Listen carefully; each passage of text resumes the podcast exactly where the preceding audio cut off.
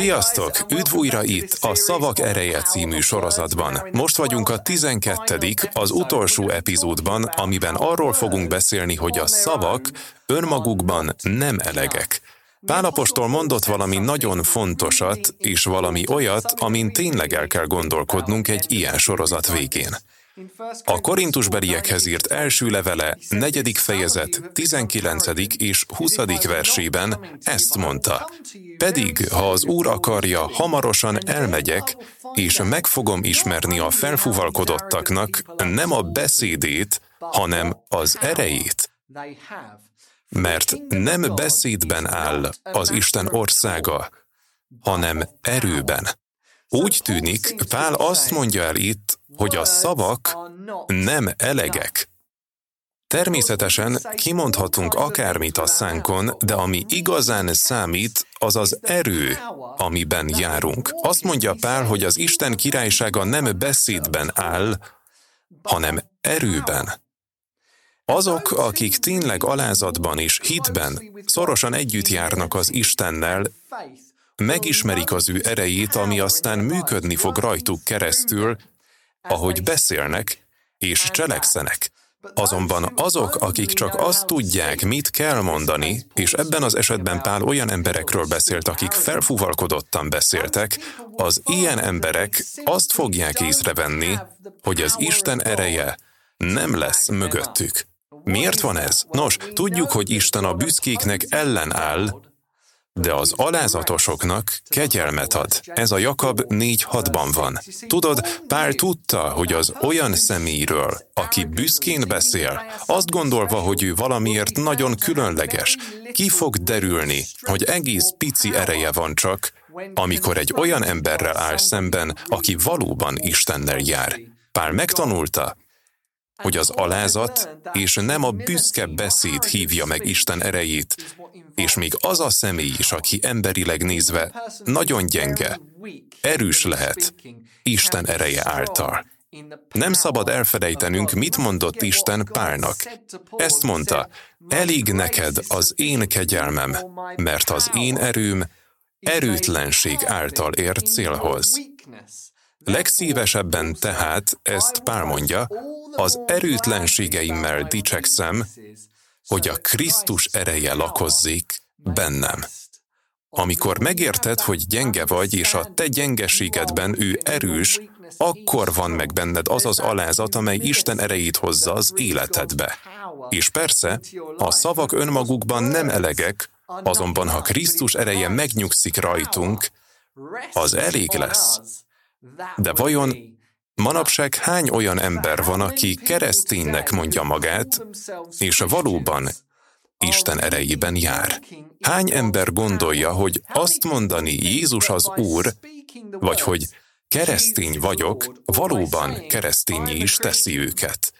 Nos, természetesen a Róma tíz kilenc verse valóban azt mondja, hogy ha tehát száddal Úrnak vallod Jézust, és szíveddel hiszed, hogy Isten feltámasztotta őt a halálból, akkor üdvözülsz. Tehát ez a vers megmutatja, hogy két alapvető dologra van szükségünk ahhoz, hogy megmeneküljünk. Az egyik az, hogy a helyes dolgot valljuk meg a szánkkal, a második pedig, hogy a helyes dolgot higgyük el a szívünkben. Vannak mégis olyan alkalmak, amikor ez a két dolog nem elég. Tudod, ha azt mondjuk, hogy Jézust Úrnak kell vallanunk, akkor emlékeznünk kell, mit is mondott Jézus a Máté hétben. Ez a huszonegyedik vers, Jézus ezt mondta: nem mindenki megy be a mennyek országába, aki ezt mondja nekem, Uram, Uram, hanem csak az, aki cselekszi az én mennyei atyám akaratát. Akkor mi itt a probléma? A probléma az, hogy Jézust Úrnak vallani csak akkor érvényes, ha ő tényleg az Urad, ha tényleg az Isten akaratát cselekszed.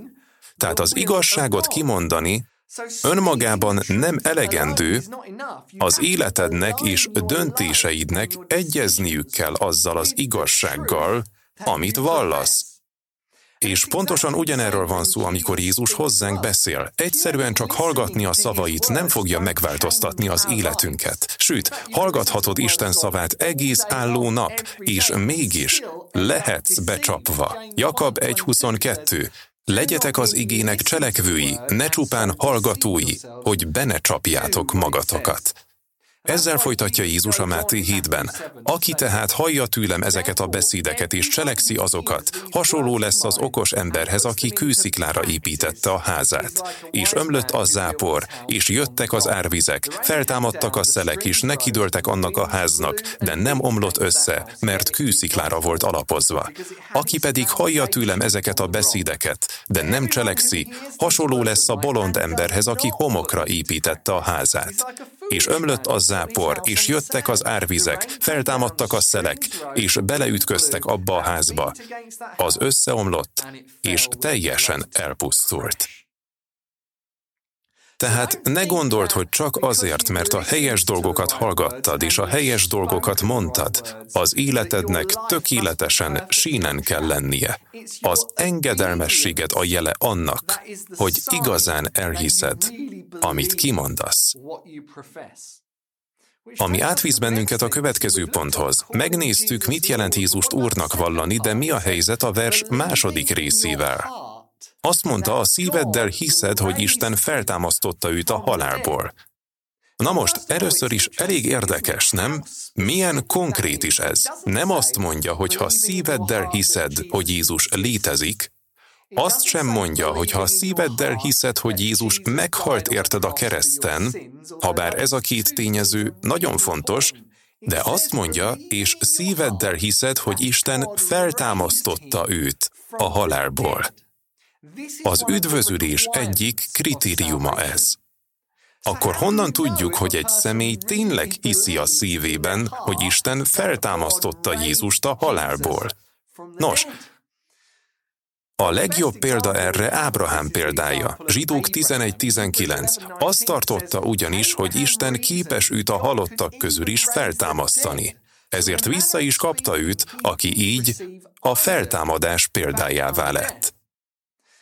Feltehetnénk azonban a kérdést, mit tett Ábrahám annak eredményeként, hogy hitte, Isten fel tudja támasztani Izsákot a halálból?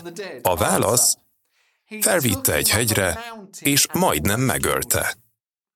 Más szóval nem csak átgondolta és nem csak hitte a szívében, hogy Isten a halottat is fel tudja támasztani, hanem cselekedett. És a Biblia azt mondja, hogy Ábrahám hite igazságul tulajdonítatott neki. Tehát látjuk, hogy ez az a fajta hit, amit Isten keres. Ez az a fajta hit, ami meg tud menteni.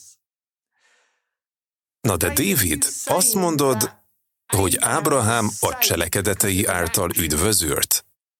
Nem, nem ezt mondom. A Róma négy ezt teljesen letisztázza. Mit mondjunk tehát? Mit ért el Ábrahám, ami test szerinti, ősatyánk a saját erejéből? Ha ugyanis Ábrahám cselekedetekből igazult meg, akkor van mivel dicsekednie, de nem Isten előtt. De mit mond az írás? Hitt Ábrahám az Istennek, és Isten ezt számította be neki igazságul. Aki fáradozik, annak a bért nem kegyelemből számítják, hanem azért, mert tartoznak vele. Aki pedig nem fáradozik, hanem hisz abban, aki megigazítja az istentelent, annak a hite számít igazságnak. Tehát az igazságosság a hite alapján lesz valakié, nem pedig a munkái alapján. Azonban Ábrahám cselekedete volt a látható bizonyítéka annak, hogy a hite valódi volt. Tehát mondhatnánk, hogy egy illető Jézust Úrnak vallja, és hiszi a szívében, hogy Isten feltámasztotta Jézust a halálból, de hol maradnak a cselekedetei, amik a szemmel látható bizonyítékok arra, hogy a hitvallása őszinte? Jakab tovább megy és azt mondja, hogy a hite, megint Ábrahámról beszél, a hite és a cselekedetei közreműködtek. Jakab kettő huszonegy huszonnégy. Ábrahám ősapánk is azzal vált Isten számára elfogadhatóvá, amit tett, amikor az oltáron felajánlotta Istennek a fiát, Izsákot. Ebből láthatjátok, hogy Ábrahám hite és a tettei összhangban voltak. A hite azzal vált tökéletessé, amit a hite alapján tett. Így teljesedett be, amit az írás mond. Ábrahám hit Istennek és bízott benne, Isten pedig elfogadta Ábrahám hitét, és elfogadta őt magát is. Ezért nevezte Isten a barátjának Ábrahámot.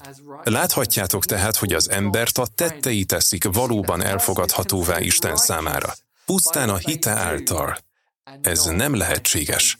Ez azt mondja, hogy Ábrahám Isten barátja volt. Te is emlékszel, hogy Jézus azt mondta, ti a barátaim vagytok, ha megteszitek, amit parancsolok nektek.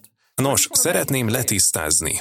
Nem azt mondom, hogy az üdvösségünket a cselekedeteinkkel ki tudjuk érdemelni. Nem azért menekülünk meg, amit mi tettünk, hanem azért, amit Jézus tett. Azonban nem elég pusztán Úrnak nevezni Jézust, vagy azt mondani, hogy hiszünk ő benne. Ha valóban ő az Urunk, és tényleg hiszünk ő benne, a cselekedeteink automatikusan megmutatják ezt.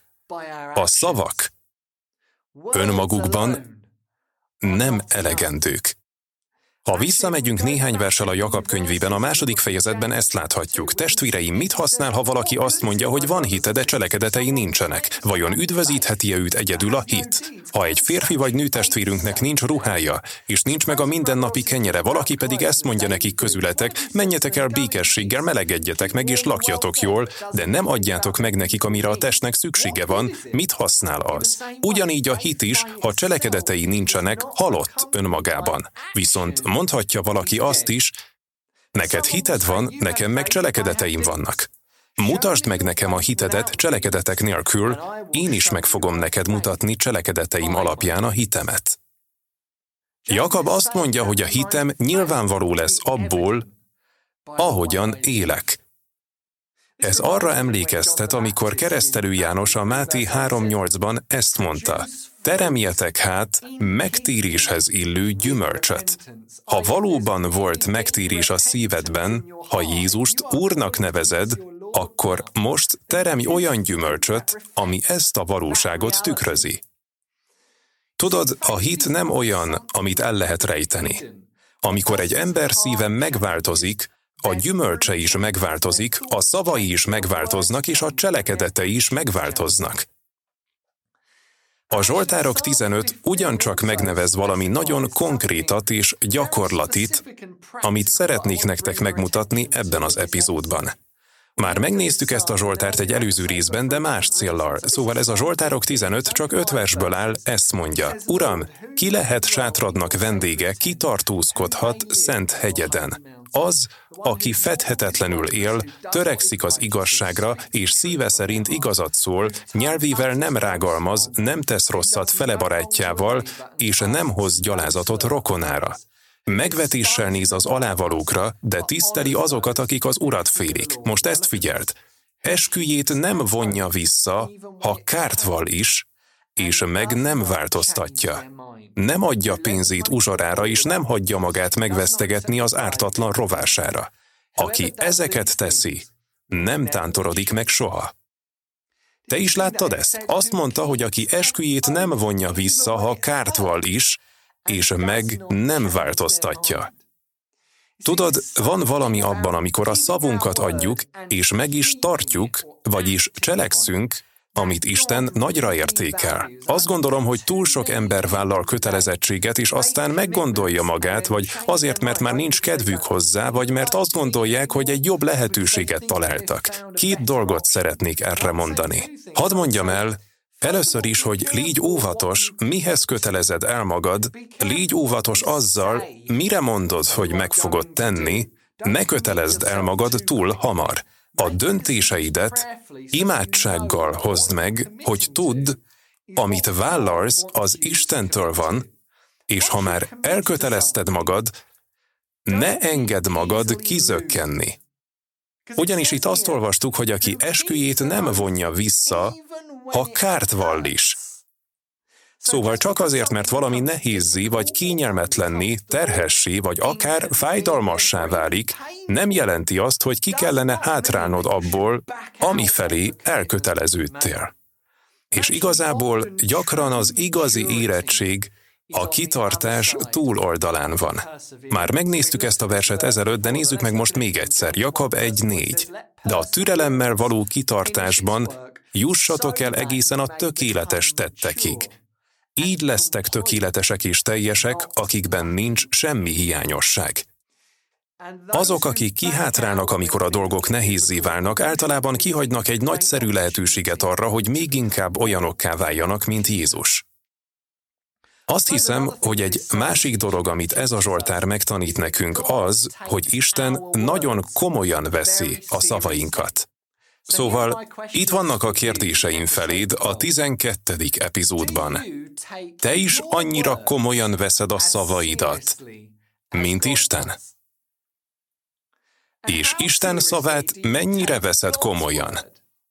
Te rettegsz a szava hallatán? Gyors vagy a szavának való engedelmességre?